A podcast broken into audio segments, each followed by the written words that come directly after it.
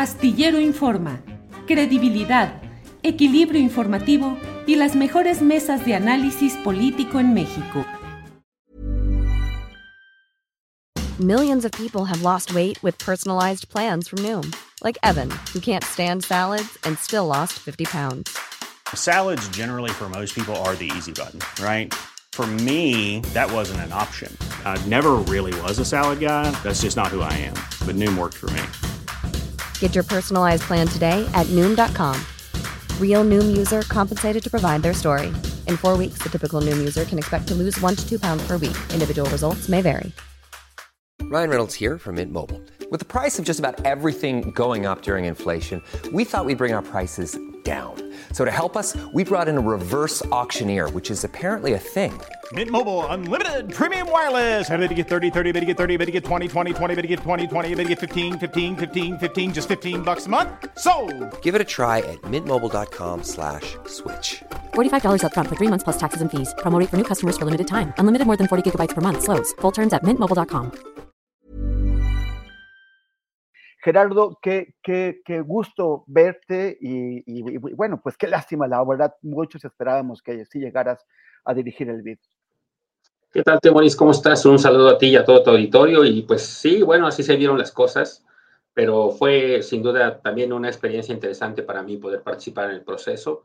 Eh, esperemos que quizá en algún momento haya alguna otra oportunidad, si no para mí, para algún otro mexicano, eh, porque es una institución pues muy importante para toda la región y, y creo que sí requiere una, un relanzamiento y una reconfiguración que, que también ayude, insisto, al desarrollo de todos los países de la región, incluyendo Así es, Gerardo, sin, sin- sin duda habrá, habrá más, más oportunidades y además el, el, el BID no es la, la- la única institución económica internacional de, de importancia en la que sin duda podrías brillar.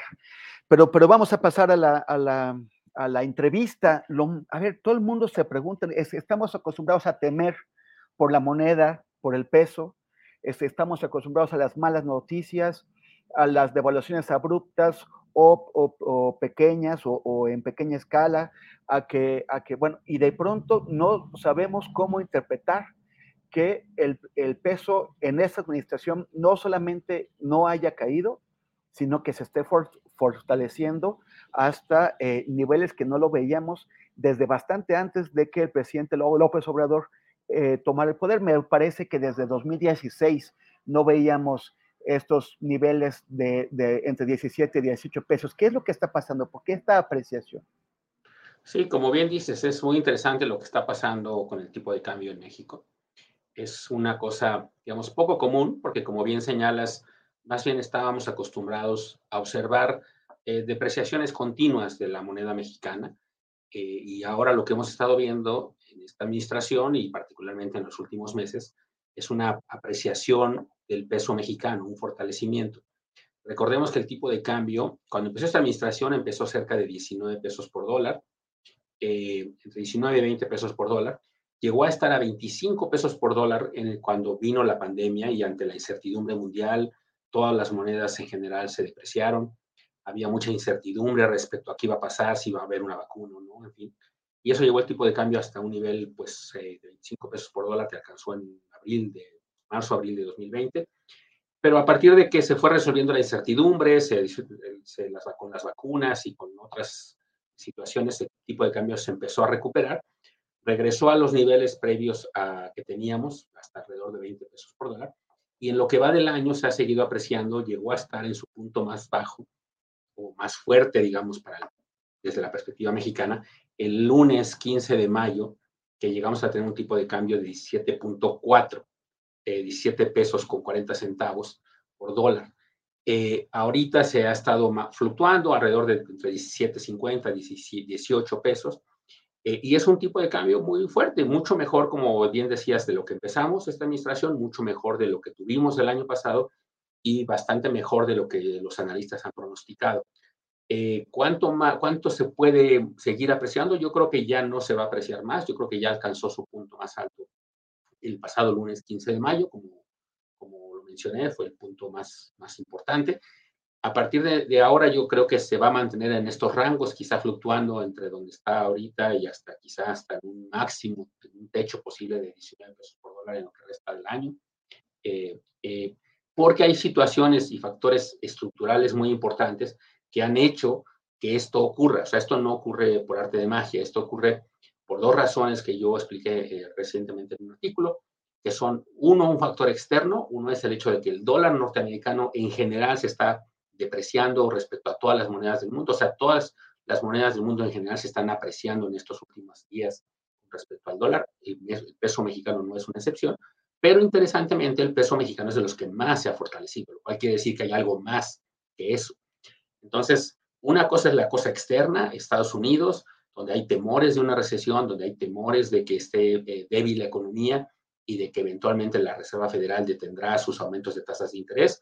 Y entonces, ante esa perspectiva, países, eh, otros países donde las tasas de interés son más altas, se vuelven más atractivos y entonces eso hace que los inversionistas se deshagan de sus dólares y compren otras monedas y eso explica el movimiento que ya decía de fortalecimiento generalizado de otras monedas respecto al dólar. Pero, insisto, esa es una sola versión, esa es una sola, un solo canal que es el canal externo. ¿Por qué México es el, país que más se ha apreciado? Pues tiene que ver con el hecho de que en México hay condiciones muy favorables en distintas dimensiones.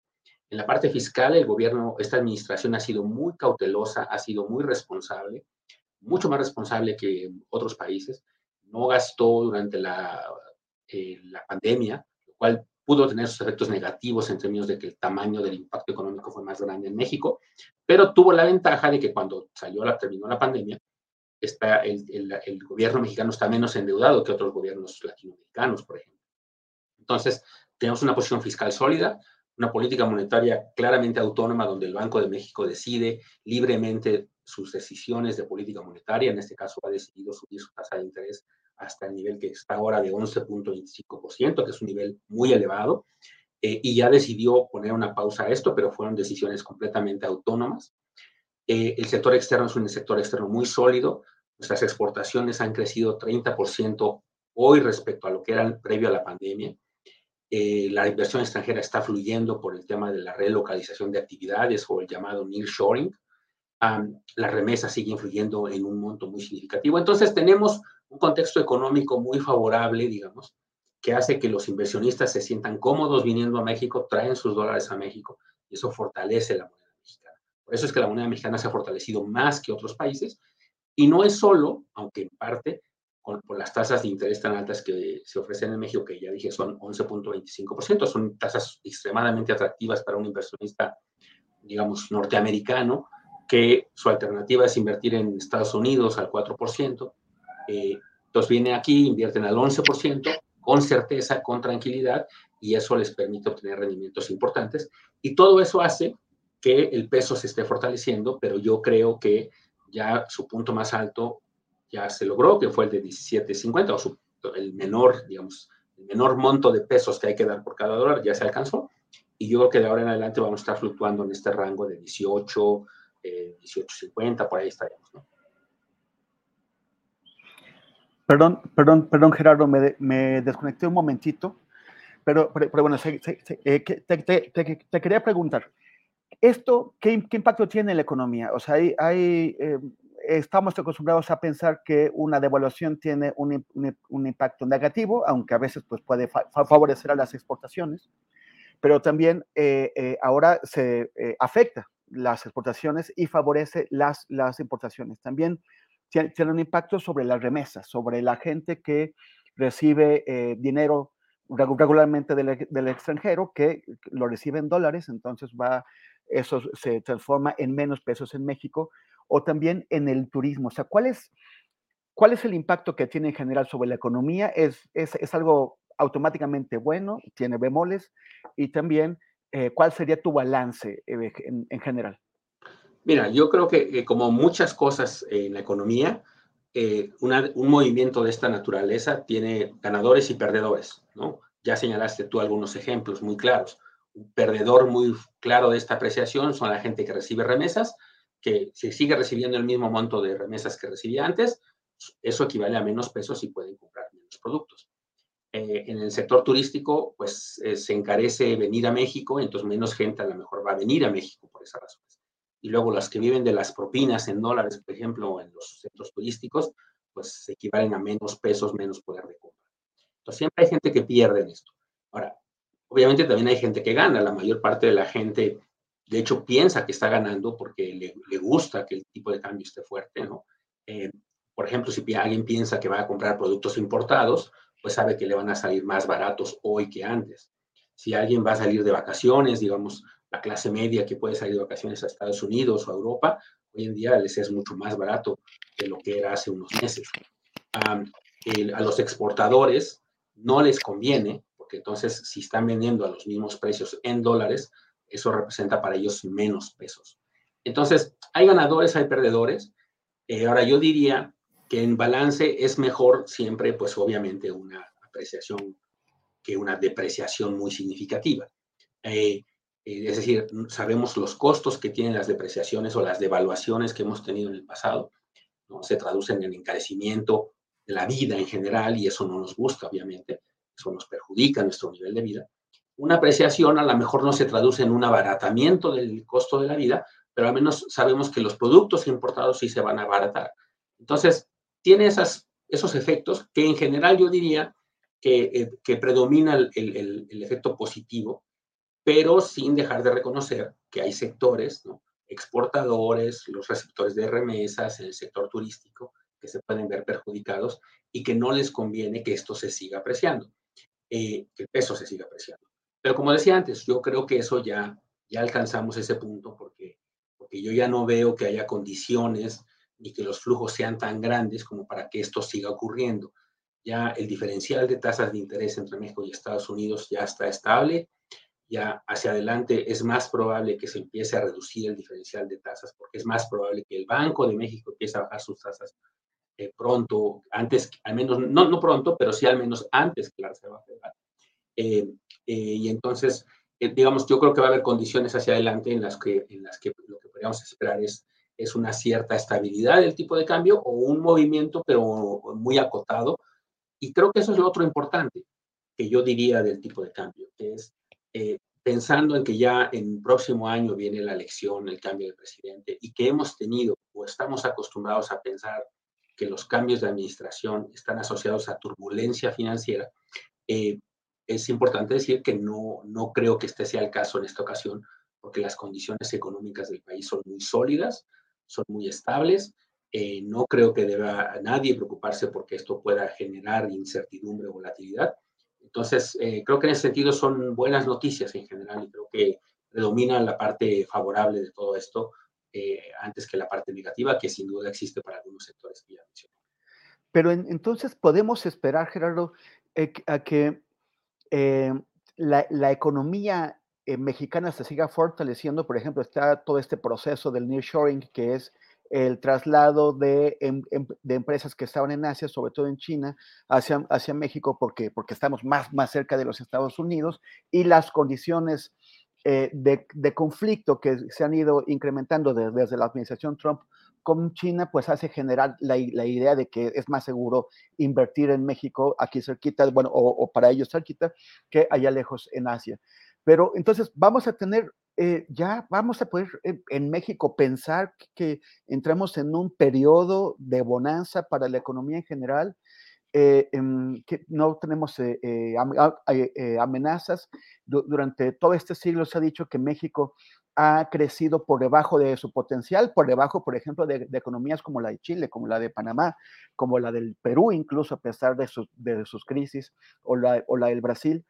Eh, o sea, eh, ya podemos relajarnos y esperar frutos eh, o, debemos preocuparnos? ¿Qué es lo que... No, no, yo creo que preocuparnos no, en términos de que, de que los vientos en este momento son favorables, digamos. Los vientos son positivos para la economía mexicana, por lo que ya mencionabas tú, está este proceso de relocalización de empresas que posiblemente encontrarán en México un lugar muy atractivo para Millions of people have lost weight with personalized plans from Noom, like Evan, who can't stand salads and still lost 50 pounds. Salads generally for most people are the easy button, right? For me, that wasn't an option. I never really was a salad guy. That's just not who I am. But Noom worked for me. Get your personalized plan today at Noom.com. Real Noom user compensated to provide their story. In four weeks, the typical Noom user can expect to lose one to two pounds per week. Individual results may vary. Hey, I'm Ryan Reynolds. Recently, I asked Mint Mobile's legal team if big wireless companies are allowed to raise prices due to inflation. They said yes. And then when I asked if raising prices technically violates those onerous two year contracts, they said, What the f are you talking about, you insane Hollywood ass? So to recap, we're cutting the price of Mint Unlimited from $30 a month to just $15 a month. Give it a try at mintmobile.com slash switch. $45 up front for three months plus taxes and fees. Promo for new customers for limited time. Unlimited more than 40 gigabytes per month. Slows. Full terms at mintmobile.com.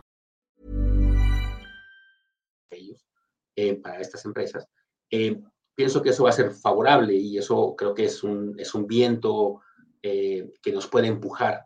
Ahora, que, que si eso implica que ya debemos sentarnos y empezar a pensar en la, la bonanza futura, creo que no necesariamente, porque para que esto realmente ocurra y ocurra en las magnitudes eh, eh, eh, pues más idóneas o lo mayor posible, pues implica que tenemos que hacer también cosas nosotros para que eso realmente se traduzca en flujos importantes de inversión extranjera. O sea, ahorita empieza a ocurrir esta inversión porque simplemente las condiciones son favorables. Insisto, México tiene una posición geográfica eh, muy conveniente, tiene acuerdos de libre comercio con, con, Norteamérica, con Europa, con Asia, que lo vuelve atractivo para estas relocalizaciones. Pero no debemos, digamos, eh, eh, cantar victoria, debemos hacer muchas otras cosas para que esto ocurra de la mejor manera posible.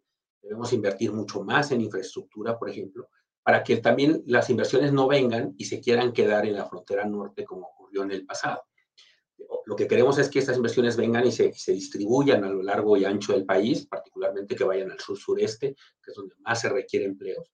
Entonces, para que eso ocurra, necesitamos convencerlos a las empresas que se instalen en las zonas donde ahora, a partir de ahora y en adelante, se podrán generar condiciones de desarrollo económico propicias que puedan sacar sus productos por vía terrestre o por vía marítima. Y eso implica fortalecer y mejorar nuestras carreteras que comunican del sur hacia el norte del país implica fortalecer los puertos, invertir mucho más, aumentar el calado, mejorar la logística de transportación interna, mejorar la disposición de, insumos clave para la producción como el gas, la energía, el capital humano, eh, eh, la tierra, el agua, etcétera. Todos esos insumos que se requieren pues deben estar accesibles para que las eh, empresas puedan elegir instalarse y que preferentemente, insisto, no se concentran en la frontera norte del país, porque eso ya sabemos a lo que da lugar, simplemente da lugar a un fenómeno como ocurrió en el pasado, donde se amplían las brechas de desarrollo entre el norte y el sur del país, y eso es lo que no queremos, queremos más bien contribuir a cerrar esas brechas. Y para eso necesitamos, insisto, hacer cosas. Esto no va a ocurrir en el vacío, y esto es lo que tenemos que hacer en los próximos años. El fenómeno del nearshoring es algo que va a tomar mucho tiempo. Relocalizar una empresa, digamos, de China a México, pues puede tomar años de planeación y de ejecución, etcétera. Lo que tenemos que hacer es ir preparando la situación para que en los próximos años eso pueda materializarse de la mejor manera posible y pueda entonces sí generar una demanda suficiente por espacios de producción en México, por trabajo, porque se generen condiciones eh, de, oportunidades de desarrollo eh, con empleos eh, mejor pagados, bien remunerados, que, con buenas prestaciones y que, insisto, contribuyan a reducir en todo caso la desigualdad regional, que es una característica pues, preocupante de la economía mexicana. Entonces, tenemos viento favorable, lo que tenemos que hacer es tomar las medidas eh, adecuadas para que ese viento pues, realmente nos empuje lo más posible y podamos realmente disfrutar de los beneficios de esta situación. Ahora, el, near, el a ver si no, si no me equivoco, ya me, ya, me, eh, ya me vas a corregir, va a profundizar la condición de México como eh, apéndice de la economía de Norteamérica. Eh, eh, esto es, esto que, hemos discutido tan, tan, tanto tiempo, de reforzar nuestros lazos comerciales con América Latina, de buscar ampliarlos en Asia, en, bueno, con China también, pero también con India, con, con Japón, con los, con los tigres del sudeste asiático. ¿Eso es posible o tenemos que eh, asumir que ya no nos queda más que pensar en Norteamérica como, como, nuestro eh, espacio económico. No, yo creo que de hecho, eh, o sea, a ver, partamos de una cosa, ¿no? es inevitable que nuestro principal socio comercial sea Estados Unidos por nuestra posición geográfica y el tamaño de Estados Unidos. Digo, para la gente que simplemente tengan una dimensión, la economía mexicana es, pues, incluso un poco más pequeña que la economía de California, solo para que dimensionemos de lo que está. De lo, cuando hablamos de Estados Unidos, pues es realmente un monstruo comparado con la economía mexicana. Entonces, eso implica que si tenemos ese monstruo al lado nuestro, pues es obviamente quien nos más nos va a comprar. Ahora, nosotros podemos pensar en nosotros mismos como un apéndice de la economía norteamericana, pero los norteamericanos no nos ven como un apéndice, porque a ellos les preocupa una cosa. Eh, México tiene un superávit comercial con Estados Unidos de más de 150 mil millones de dólares al año. Eh, entonces, digamos, nosotros le vendemos mucho a Estados Unidos, pues, pero eso es bueno, eso no, no, no, es que nosotros dependamos de ellos, de hecho podemos en algún sentido pensar que somos, tampoco es que ellos dependan de nosotros, sino que somos, creo yo, interdependientes. Eso es como un primer punto. Y eso es cierto hoy y era cierto antes de la, del, con el NAFTA o el Telecan, y es cierto previo al acuerdo de libre comercio. Siempre ha sido nuestro principal socio comercial por razones Entonces, estamos muy vinculados, pero lo que ahora queremos es una inserción en la economía mundial con mucha mayor, yo diría, fortaleza, con mucho mayor integración en las cadenas de valor. Y eso implica que no dependamos solo de Estados Unidos. Implica, por eso decía yo, que nuestra posición geográfica es clave y que tengamos acuerdos comerciales con Europa y Asia se vuelve muy importante. Porque una de las razones que se vuelve atractivo México es que vengan empresas de muchas partes del mundo a producir en México, en parte para el mercado mexicano, en parte para el mercado norteamericano, pero en parte para los otros mercados. Y entonces, ah, porque insisto, nosotros tenemos esa ventaja que no todos los países pueden ofrecer. Entonces, más bien, más que volvernos como un apéndice de Estados Unidos o, o eh, digamos, extremar nuestra dependencia, es más bien extremar nuestra, nuestro carácter global y nuestro carácter de que podemos ser un país jugador importante en la arena mundial, en la producción manufacturera mundial, porque tenemos las condiciones para eso. Tenemos eh, los factores de la producción, tenemos los acuerdos comerciales, tenemos la estabilidad política, económica y social que otros países no tienen, y eso es lo que hace que sea atractivo. Y si eso, si la inversión llega por esas razones, pues eso va a permitir que los salarios crezcan, que el empleo crezca y que haya desarrollo. Lo que no podemos ya hacer, y creo que eso es muy importante también decirlo, es no podemos repetir el error de los noventas, de cuando se pensaba que el acuerdo de libre comercio era bueno y que México iba a competir con salarios bajos, con mano de obra barata. Eso, eso no puede ser ya nuestra, nuestro anhelo, nuestro deseo.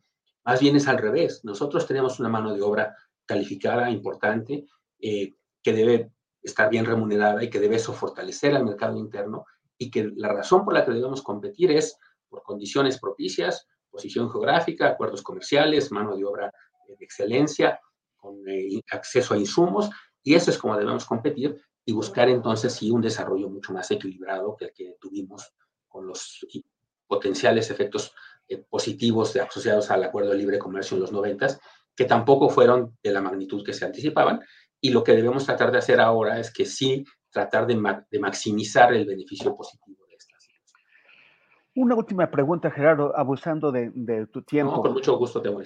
Gracias. Es que la gente dice, bueno, cuando, cuando hay problemas en la economía, cuando hay una crisis, una recesión, cualquier tipo de, de, de situación como esa, quienes pagan el pato suelen ser las clases medias y bajas. Pero cuando la economía mejora, la, la mejora o, tarda o, no, o, nunca impacta en las clases medias y bajas. Parece que, que siempre eh, venimos a perder. Esta vez será distinto. ¿Qué es lo que se puede hacer o, qué, se debe exigir de las autoridades, de, de, los, de los empresarios, para que eh, se repartan los, los beneficios de este momento eh, que parece tan, tan, tan, tan positivo? Sí, yo creo que, mira, yo de entrada diría que esto ha empezado a cambiar.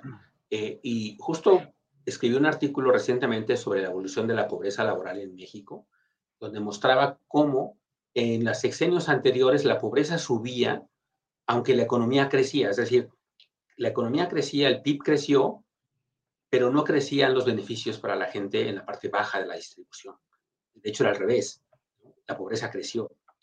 En cambio, en estos primeros cuatro años de la administración del presidente López Obrador, a pesar de que la economía cayó por la pandemia los choques que hemos sufrido, la pandemia, la inflación, etcétera, eh, a pesar de eso, la pobreza laboral, es decir, la pobreza de los trabajadores, producto de sus ingresos de trabajo, ha disminuido. Y yo creo que eso habla de un, que está cambiando la situación. Es decir, la forma en la que se distribuían los beneficios económicos, creo que sí ha empezado a cambiar. Y en eso creo que tienen que ver algunas medidas importantes, como por ejemplo el fortalecimiento del salario mínimo en términos reales que hemos tenido ya varios años con eso, está hoy al doble de lo que estaba en 2015. En la, la reforma al outsourcing que, que, que, está regularizando a muchos trabajadores, que les está permitiendo que, que tengan mejores condiciones porque ahora tienen mejores prestaciones. individuos que trabajaban para empresas grandes, pero que las empresas grandes los subcontrataban con empresas pequeñas que no tenían utilidades, por ejemplo, y al momento del reparto de utilidades pues no les tocaba nada, a pesar de que trabajaban para empresas muy rentables, ¿no? eso, esa reforma que, que, obligó a las empresas grandes a contratar a sus trabajadores, pues eso eh, no solo mejoró sus condiciones en sí mismas, sino que les va a dar mayores ingresos hacia adelante. Em, y estamos hablando de millones de mexicanos que se, que se beneficiaron con esta reforma, por cierto.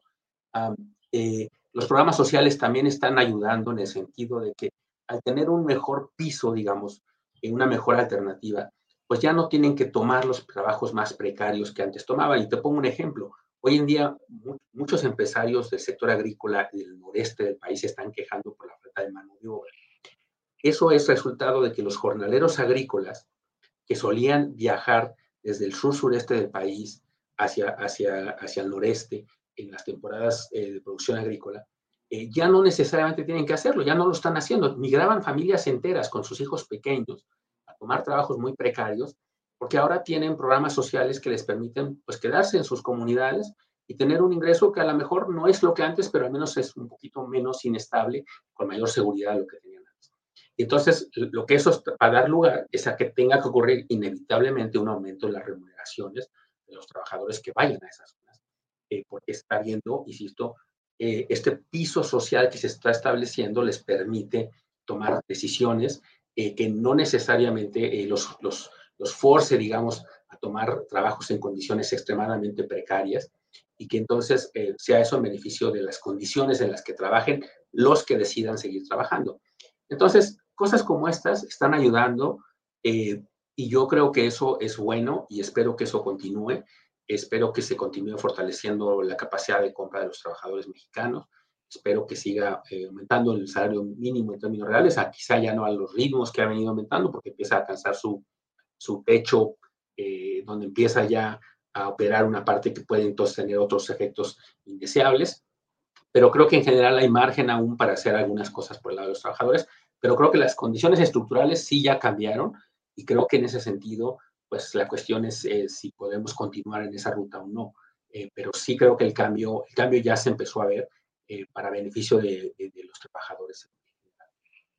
Doctor Gerardo Esquivel, te agradezco. Quiero, quiero, quiero comentarle a nuestra audiencia que tú eres un experto en desigualdad. Muchos de los trabajos que has presentado, que son eh, muy, muy importantes con, contribuciones al entendimiento de nuestra situación económica, son sobre desigualdad. Espero que en, más adelante te, podemos invitar, si, si tú nos, nos, vuelves a regalar este tiempo, eh, para, que, para que hablemos sobre, sobre este lacerante problema eh, para nuestro país.